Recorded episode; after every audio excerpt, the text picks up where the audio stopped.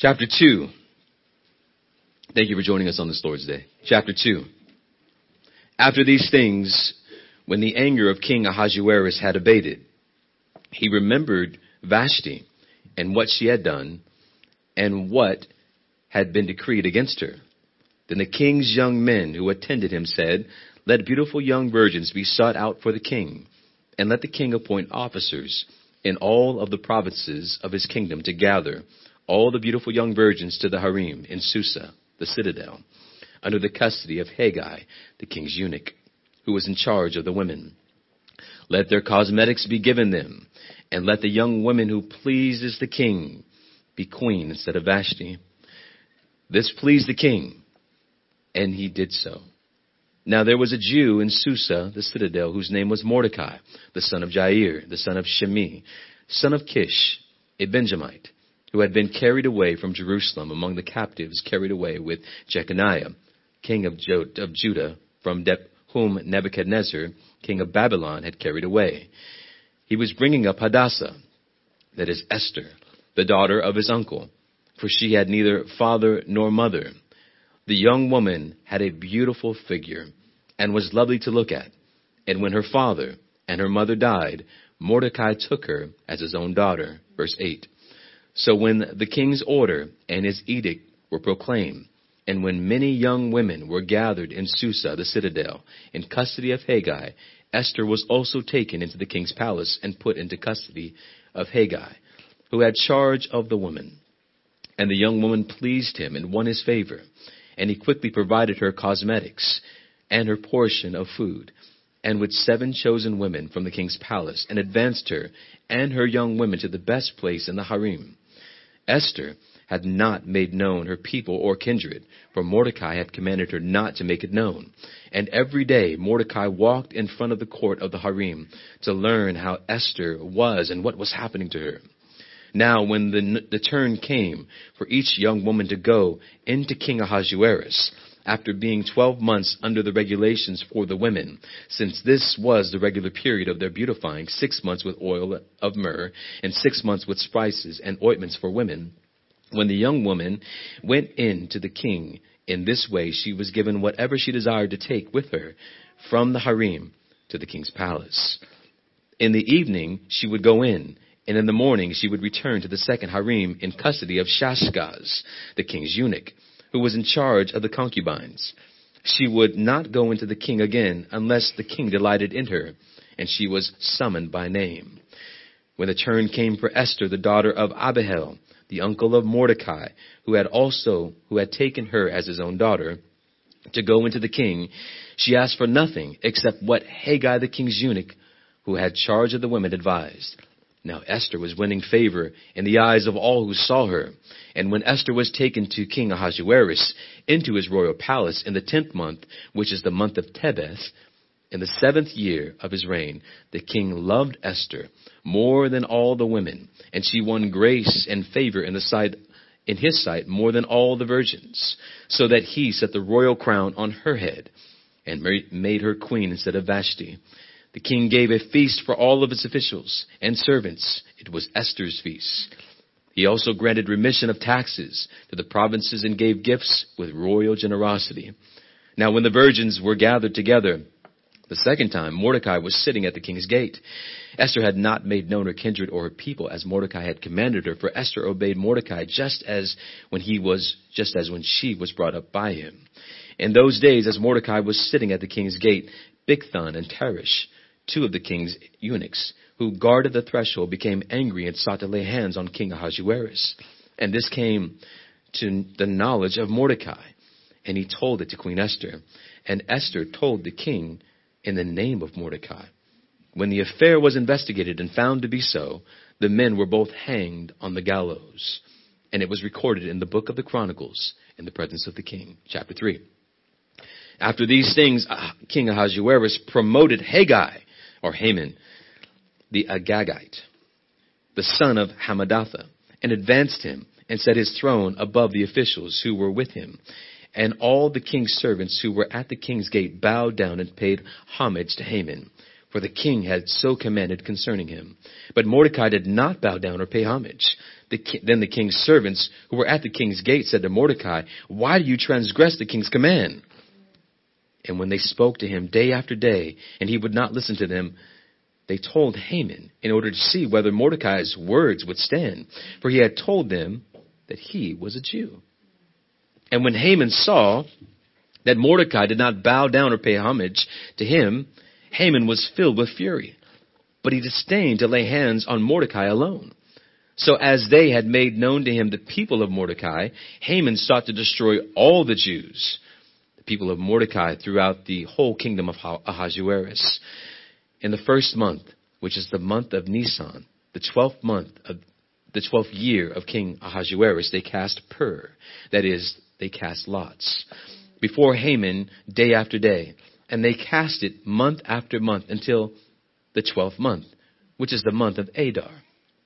Then Haman said to King Ahasuerus, There is a certain people scattered abroad and dispersed among the peoples in all the provinces of your kingdom. Their laws are different from those of other people, and they do not keep the king's laws, so that it does not please, or it does not offer, it does not, it is not to the king's profit to tolerate them. If it please the king, let it be decreed that they be destroyed. And I will pay 10,000 talents of silver into the hands of those who have charge of the king's business, so that they may put it into the king's treasuries. So the king took this, his signet ring from his hand, gave it to Haman the, the Agagite, the son of Hammedatha, the enemy of the Jews. And the king said to Haman, The money is given to you, the people also, to do with them as it seems good to you. Then the king's scribes were summoned on the thirteenth day of the first month, and an edict, according to all Haman commanded, was written to the king's satraps and to the governors over all the provinces and to the officials of all the peoples, to every province in its own script and every people in its own language. It was written in the name of King Ahasuerus and sealed with the king's signet ring. Letters were sent by couriers to all the king's provinces with instructions to destroy, to kill, and to annihilate all the Jews, young and old, women and children, in one day, in the thirteenth day of the twelfth month. This, which is the month of Adar, and to plunder their goods. A copy of the document was to be issued as a decree in every province by proclamation to all the peoples to be ready for that day. The couriers went out hurriedly by order of the king, and the decree was issued in Susa, the citadel. And the king and Haman sat down to drink. But the city of Susa was thrown into confusion. This is the word of the Lord. Those who have ears to hear are blessed to hear what the Spirit of God says. Please be seated.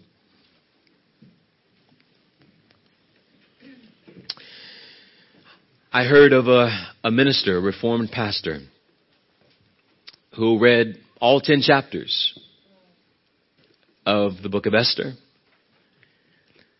read them, and concluded those 10 chapters with this statement. That was lucky and then sat down. I don't think he was being flippant. I think that he was being provocative.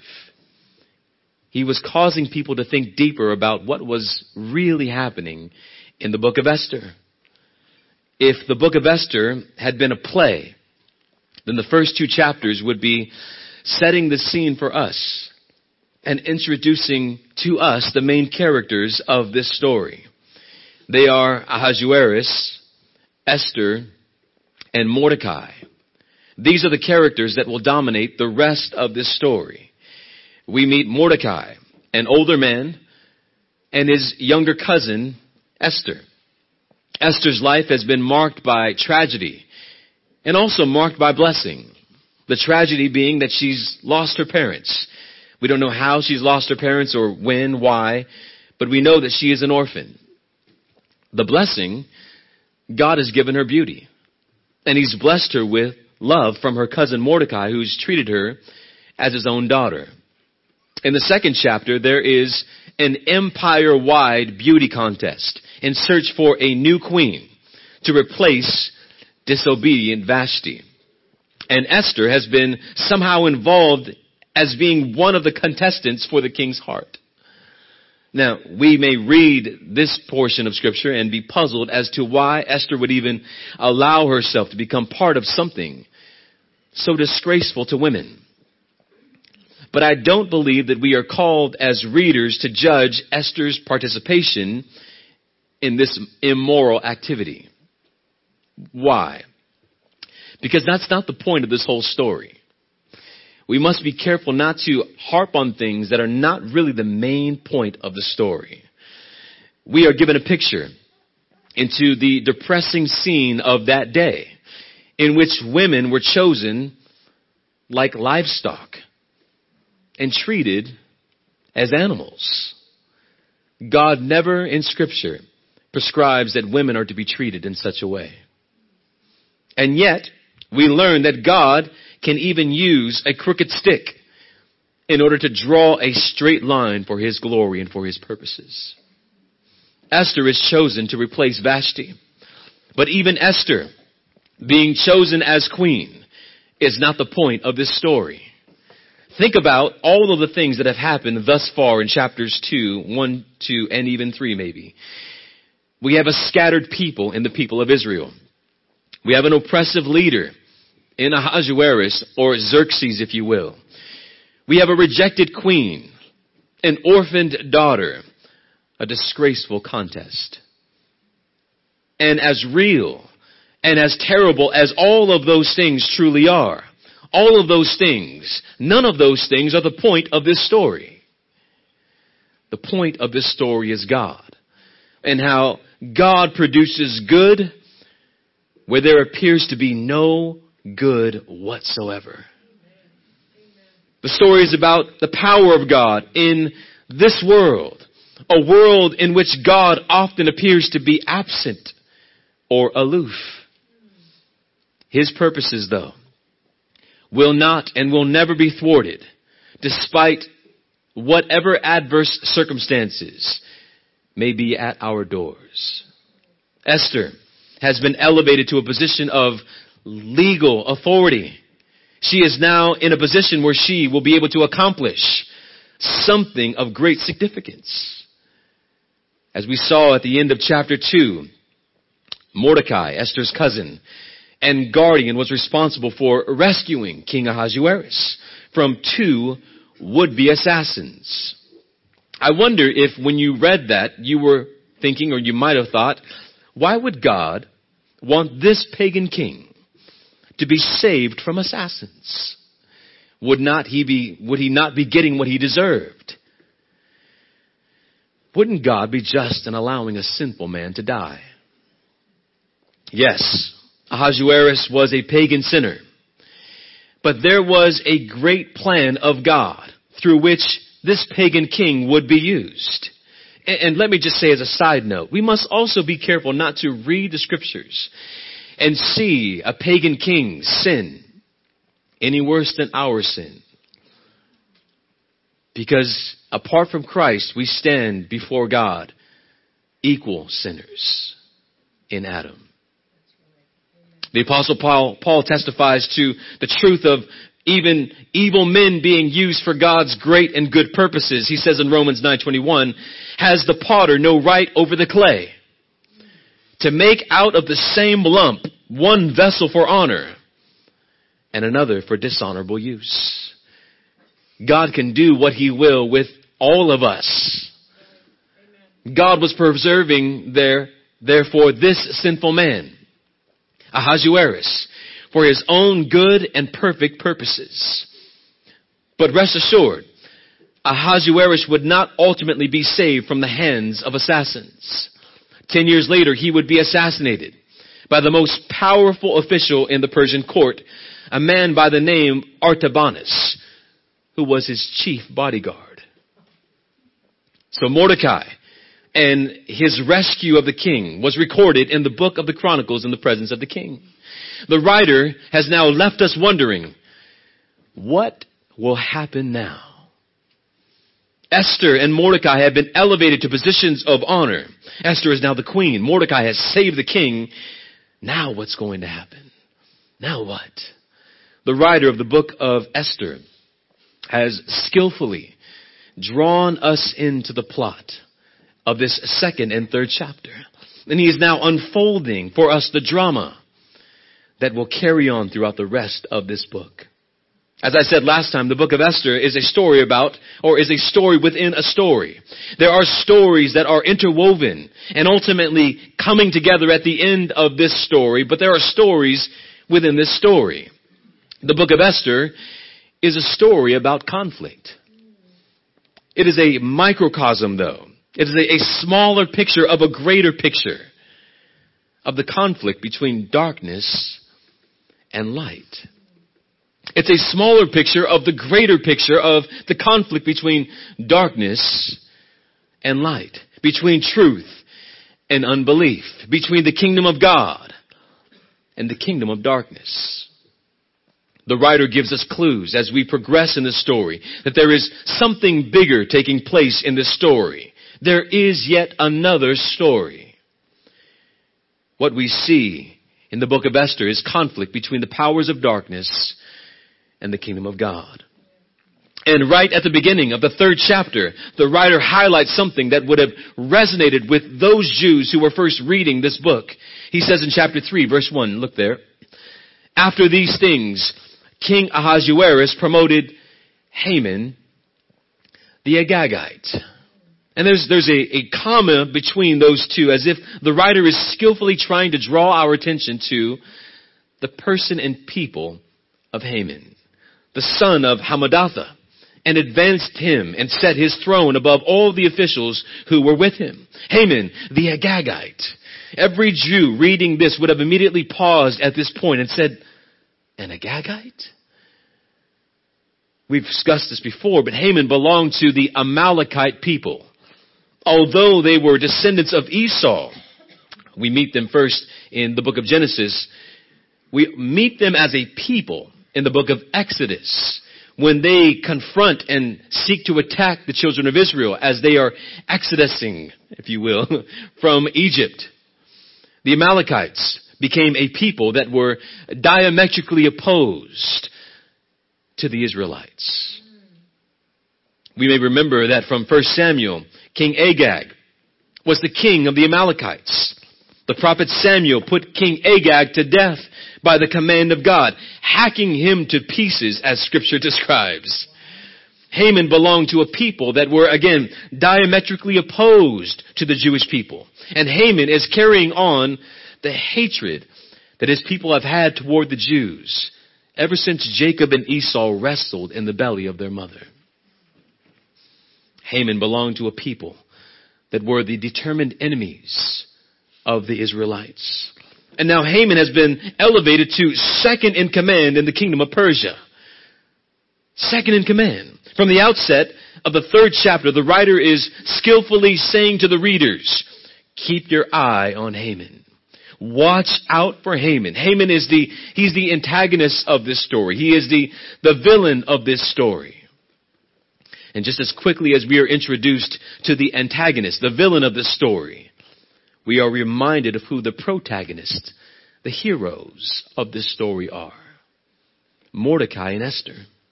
So Haman is elevated to a prominent position. Verse 2. And all the king's servants who were at the king's gate bowed down and paid homage to Haman, for the king had so commanded concerning him. The king has commanded that all the servants bow down and pay homage to Haman. Verse 8.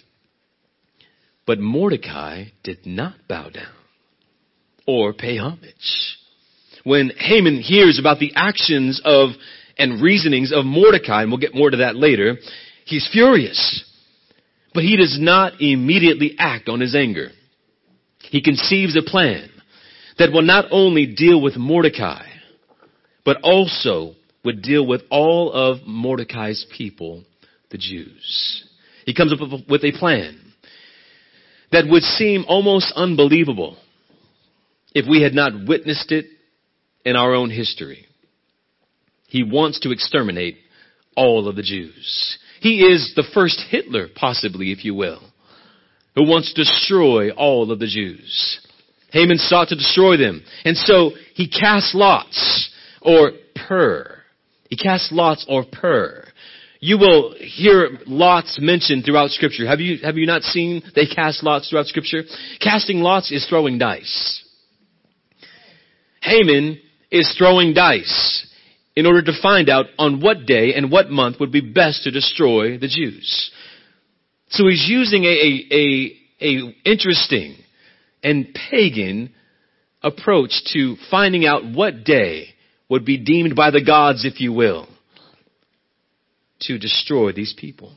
The plural form of Pur is Purim or Purim, and it is the name of the celebration that commemorates the death of Haman and the saving of the Jewish nation.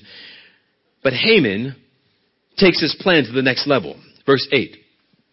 Then Haman said to King Ahasuerus, There is a certain people scattered abroad and dispersed among the peoples of the provinces of your kingdom. Their laws are different from those of every other people, and they do not keep the king's laws, so that it is not to the king's profit to tolerate them. What is the king's response? Keep the money. I've got 10,000 talents to use for this mission. The king says, keep the money, or use the money for this mission. Do what seems good to you. The provinces of Persia receive this decree and news about a coming annihilation of the Jews reaches the peoples. Utter chaos and confusion fills the kingdom of Persia, which stretched from India all the way to the tips of Africa. And while there is chaos in those 127 provinces that stretch from India to Africa, while there is utter chaos. Verse 15. The king and Haman sit down and have a drink. Utter chaos. While evil men sit back and enjoy their evil plots.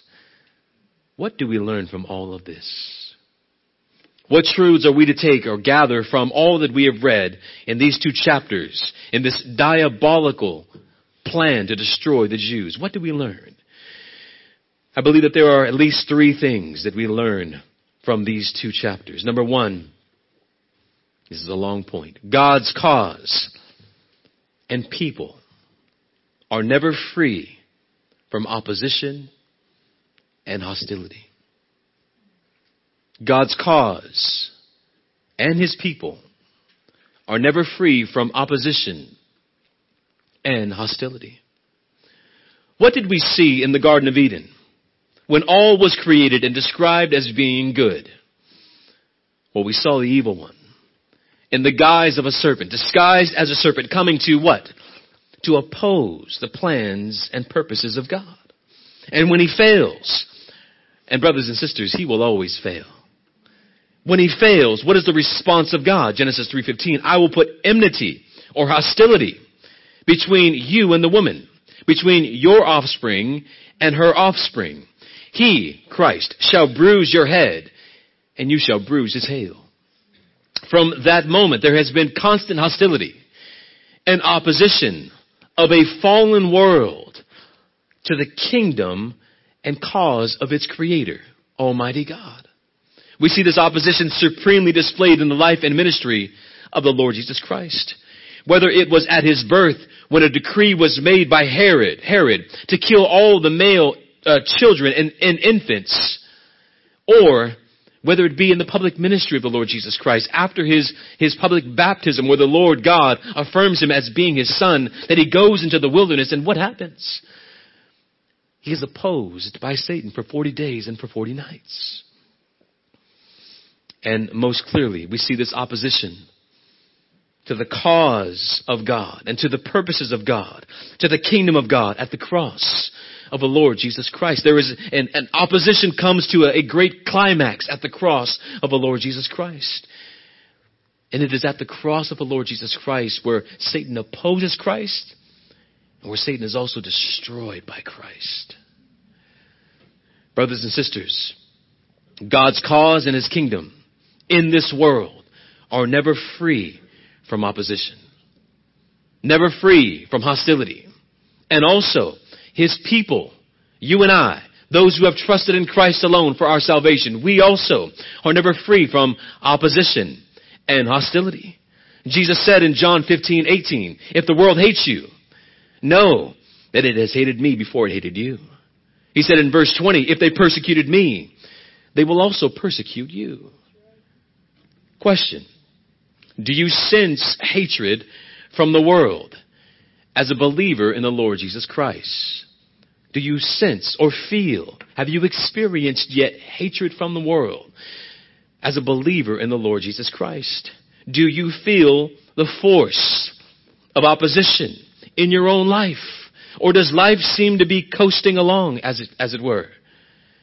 John 16:33 you may know this passage and you may even quote it with me as I say it. In this world you will have tribulation. But take heart. I have overcome the world. Are you experiencing the tribulation that the Lord Jesus Christ warned or promised would come to his disciples? Another question is this. Do you understand what tribulation he is speaking about? Brothers and sisters, let me tell you, it was not death in the family. It was not sickness. It was not loss of jobs because of a slow market. It was not unfortunate realities of cars breaking down or children misbehaving. That is not the type of tribulation that Jesus is saying, take heart concerning. You may say, as I said, yes, I've experienced tribulation. I had a hard day yesterday. Had to work.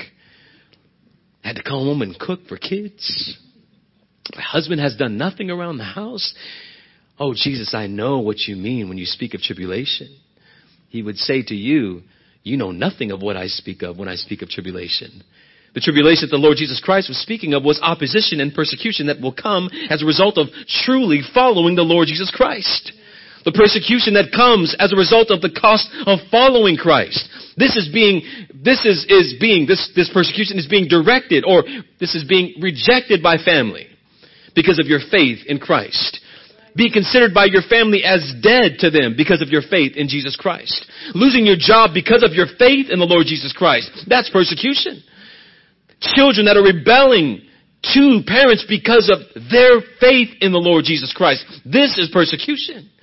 The government coming down on Christian churches. That is persecution.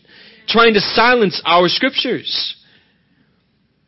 That is the persecution, brothers and sisters, that the Lord Jesus Christ encouraged us to take heart concerning because He has overcome the world. So then the question comes back. Are you experiencing, do you feel the force of the tribulation that the Lord Jesus Christ is speaking of? Do you feel that in your life? And if you do not, then why not? Are there any ways to avoid this kind of antagonism as believers? Or is there any way to avoid this type of opposition as believers? Yes, there is. As believers, we can avoid, we can avoid hatred and persecution from the world who naturally hates God. How? By hiding our faith. You want to avoid opposition? You'd like to avoid persecution? You can do so. Here's how. Hide your faith. Put it under a lampstand. Pray that no one sees your light. Pray that it doesn't shine too bright. Choose not to rock the boat. Choose to assimilate. Blend in. Give no impression that you belong to a people that are not of this world and to a God who is ruler of this world hide what you are, and you may possibly avoid hatred and persecution. Does that, does that describe you at all? Do you hide what you truly are? Do you hide what you truly believe? Do you keep hush when you should speak up? You can also avoid opposition and persecution in this world by being a traitor by being a Judas. One who is posing as a believer and is truly not a believer. Do you know anyone like that? It is amazing that there may be people, people sitting here this morning that are posing as believers, posing as those who truly care about what's being said, but really do not for the sake of not being numbered amongst those who the world has set its sight upon to harm. You can avoid that by being a traitor. You can avoid that by being a Judas. Judas betrayed the Lord Jesus Christ, the Son of God. He posed as his friend, but in his heart he actually hated the Lord Jesus Christ. Does that describe you this morning? Are you one that poses as being a friend of the Lord Jesus Christ and yet in your heart you were just waiting for the, the opportune moment to, moment to desert Him? When it is convenient for you. What a dangerous place to be in. One person pretends not to be with Christ, but he really is, while the other person pretends to be on the side of Christ when he really is not. Brothers and sisters, may I say to you that neither one of these types are true believers in the Lord Jesus Christ. If you are a true believer, the Lord Jesus Christ says you are light of the world. A city set on a hill cannot be hidden, nor do people light a lamp and put it under a basket, but on a stand, and it gives light to all in the house. If you're a true believer, then there is no hiding your faith. There is no assimilation. There is no compromise for the sake of escaping possible hatred or escaping possible hostility. Jesus said in John 14, 15, if you love me, you will keep my commands. He said in verse 21, whoever has my commandments and keeps them, it is he who loves me. And he who loves me will be loved by my Father, and I will love him and manifest myself to him. There are no betrayers. There are no apostates in the kingdom of God. There are no chameleons in the kingdom of God. There are only sheep. Sheep who follow faithfully their shepherd. Who are not afraid of persecution, who are not afraid of opposition, who follow the Lord Jesus Christ faithfully and diligently. Brothers and sisters, the writer of the book of Esther is saying that hostility, hatred, and opposition are the realities for those who are a part of the kingdom of God. And we will always face them and face them head on if you truly belong to the Lord Jesus Christ. On this side of the world, we don't know what it is to experience opposition to the degree that those in other lands, believers in other lands experience. But we must ask ourselves, what will happen?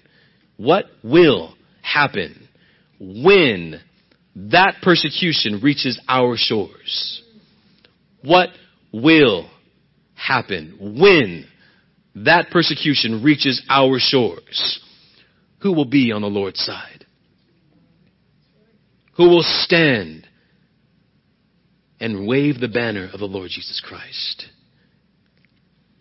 Will you and I embrace hostility, come what may?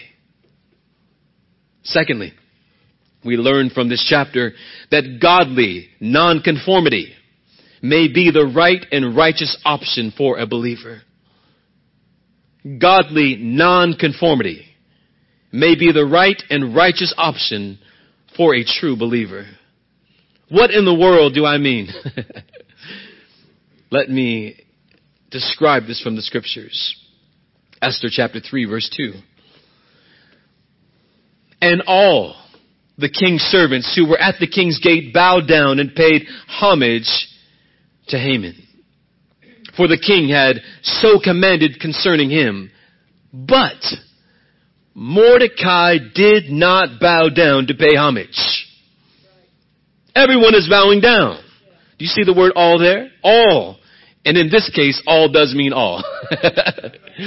all are bowing down. There was not one person who was not bowing down. All except one, Mordecai. Now the Bible makes it very clear that we are to honor and respect civil authority. Why? Because they are ultimately not in that place because they had the power themselves to attain that position on their own. And because also the people have, have, are not necessarily the ones responsible through their vote of placing that person in that position. But rather God, sovereign God, Almighty God, has chosen to place that person in that position at that particular time. Romans 13:1 let every person be subject to the governing authorities. For there is no authority except from God. And those that exist have been instituted placed there established by God. How in the world you may ask did Donald Trump become the president of the United States of America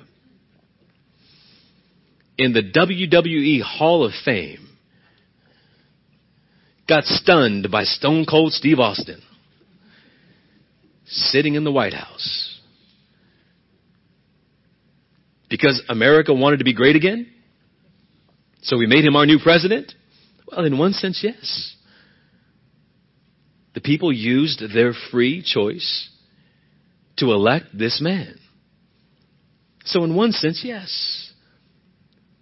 But in a greater sense, in the macrocosm of this picture, it is God who has elected our new president. And it is God who allowed this man to be in the position that he's in. One may disagree. God would not pick this man. Then you are rejecting the sovereign will of God. Of course, this is God's doing. Daniel 2:21 He God changes times and seasons. He removes kings and he sets up kings. God does this. God did this. Peter encourages us to do good to one another and also to honor the emperor. So let's get back to the story. Here is Mordecai, and he is not honoring civil authority that has been established by God. How do you respond to that? He refuses to bow down and pay homage to this man that was established by King Ahasuerus and also was commanding all of the people to bow down and pay homage to him. So how do you explain this? And imagine the scene again. All of the servants bowing down. You can imagine if everybody's heads are bowed and Mordecai and Haman is passing by and notices that everyone is bowed except for one person standing up. Mordecai. And he would obviously stand out because he's the only one standing, right? Was Mordecai simply being rebellious? Was Mordecai jealous?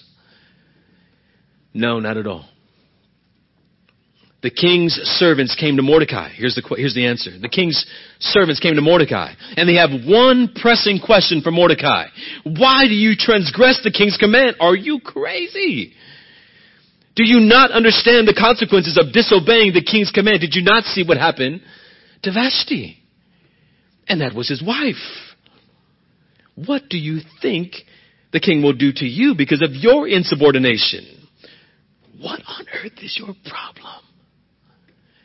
And Mordecai gave them the reason why he would not bow down.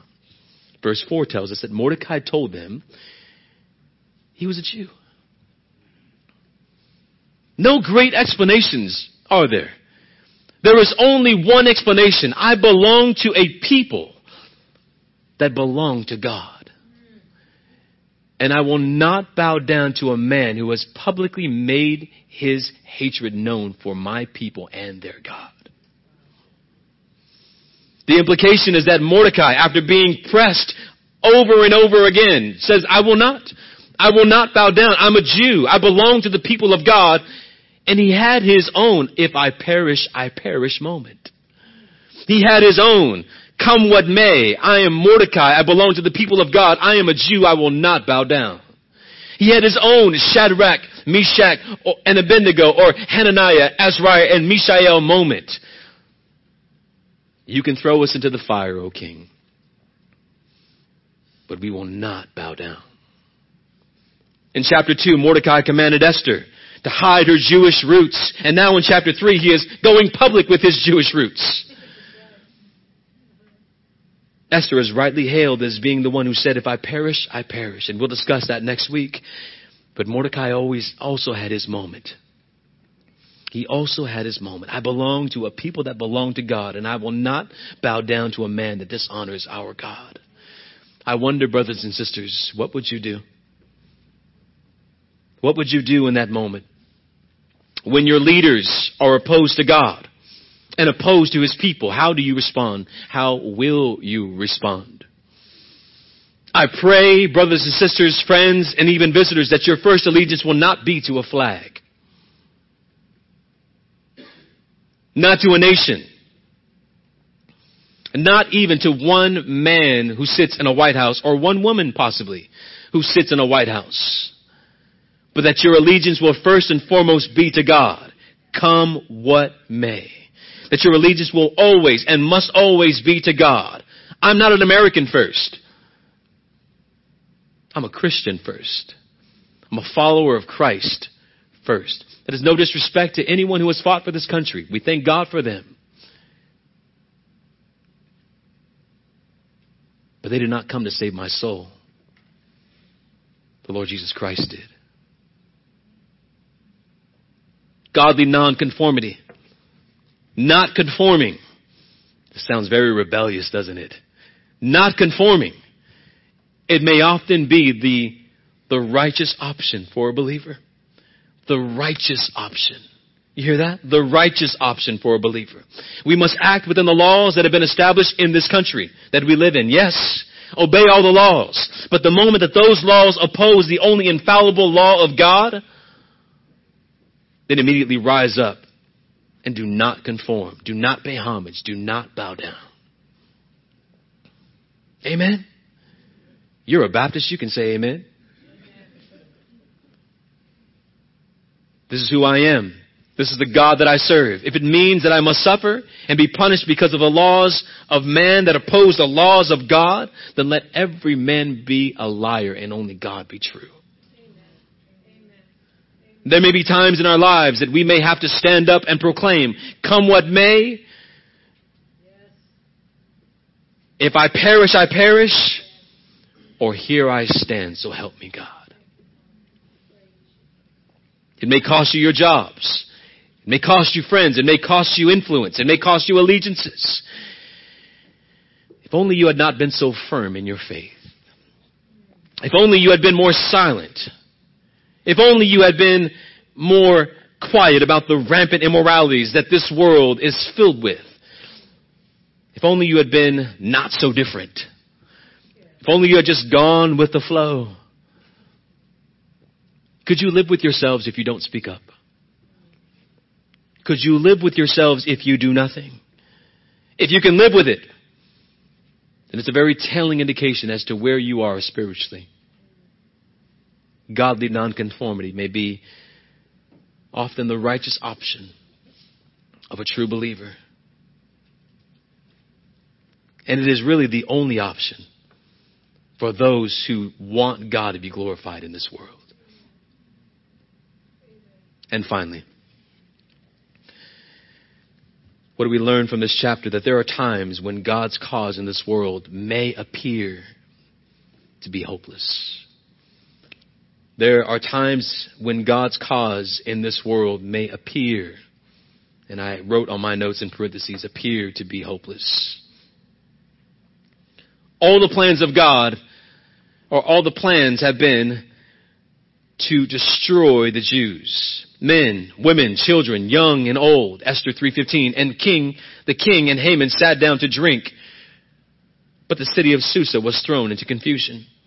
Imagine you're living as a Jew in between India and Africa and a decree has been made that there will be a certain day where it will be legal for people to kill you and take everything that you have. This, and here's also the encouragement. Get ready for that day. Verse 14. Get ready for that day. Be prepared. Be ready for that day.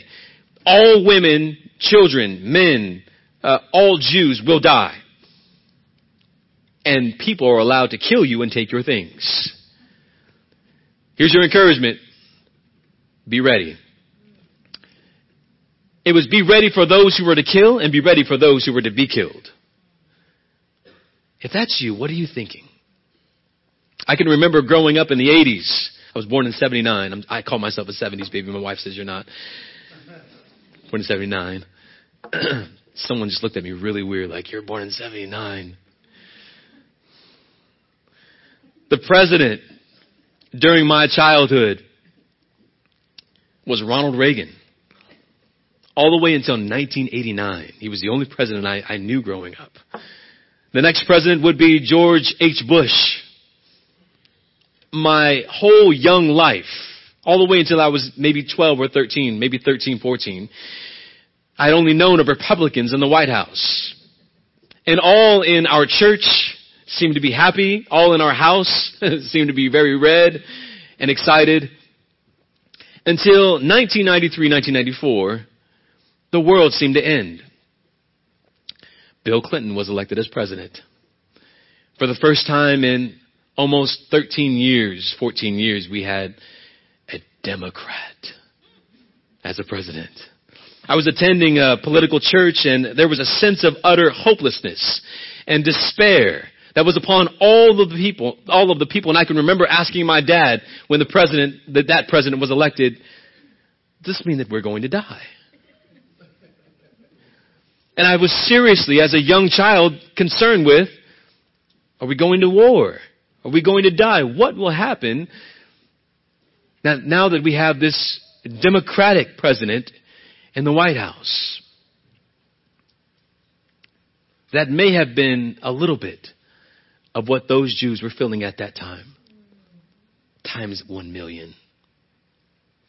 There was a decree that they would die. And all seems to be hopeless. There are times when the cause and kingdom of God in this world appears to be hopeless. But Haman made a fatal mistake. And it could be easily overlooked when you read the book of Esther. Do you know what his mistake was? Haman made a terrible mistake. I want you to think about that for, for a moment. What was his mistake? Psalm 146 3. Don't turn there, but listen. Put not your trust in princes, in a son of man, in whom there is no salvation. What was his mistake? What was Haman's grand and great mistake? He put his trust in King Ahasuerus. What do you mean by that? He trusted that King Ahasuerus would allow the plans of annihilating the Jews to go forward without any interruption or any change. But Ahasuerus is a man. And Ahasuerus is subject to change. Put not your trust in princes or kings because they will change. But God will never change.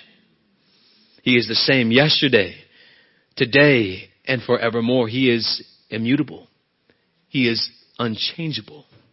However much it appears that the cause of God is hopeless in, the, in this world, remember that the cause and kingdom of God is founded on the promises and word of God. And if God promises, God's word will never return void. God issues decrees, and those decrees never come back changed. They come back or they go out and they accomplish the mission and the goal for which they were set. Jesus said in John Matthew 16, 18, I will build my church. And the gates of hell shall not prevail against it. Haman's fatal mistake was this. He put his trust in a man. He put his trust in King Ahasuerus, and King Ahasuerus would soon have his mind and his heart changed by a Jewish orphan girl. He put his trust in man. And Haman would, would soon be hung on gallows that were prepared for a man that he intended to kill. Where is your trust this morning? Where is your hope this morning? It may feel like all is lost, like there is no hope whatsoever. But if your trust and your faith is in God, then your hope is built on a firm rock that will never be shaken and never be broken. Where is your trust this morning? We may look at the results, and I, I, don't mean to be, I don't mean to have such a political sermon this morning, but we may look at the results and feel that the rest of our four or possibly eight years is hopeless. Rather than seeing people march and protest, I would rather see people rally and pray. He's there. Deal with it. Support him. Pray for him. And I would be saying the same thing if it were Hillary Clinton. Support the person that God has placed there because God has placed them there. So pray for them. Give them a shot. Things might go well. Who knows? But my hope does not ultimately rest in the plans and purposes of a man. My hope rests in the plans and purposes of Almighty God who is ordering all events of this human world for His glory and for His people. Place your faith in Christ. Not in princes, not in kings, or in presidents, or in prime ministers, or in judges, or in courts, or in Rush Limbaugh, or in Rachel Maddow. Maddow. Chris Matthews, place your faith in Christ alone. If you have placed your faith in Christ alone for your salvation, you've repented of your sins, your faith is in Christ and in Christ alone, you have no reason to despair. You have no reason to despair. God's promises will come to pass, and you will be a benefactor of those promises. He came to give life to those who are walking in darkness. He came to seek and save the lost. We would never go seeking after Him. He came and sought us. If you're here this morning and you have not trusted in Christ alone for your salvation, I encourage you. Turn to Christ. Place your faith in Him. Turn from your sins. Repent of your sins. Find that Christ will be a perfect Savior for your soul. And have a hope that is anchored and that will never be shaken in Him. Let us stand.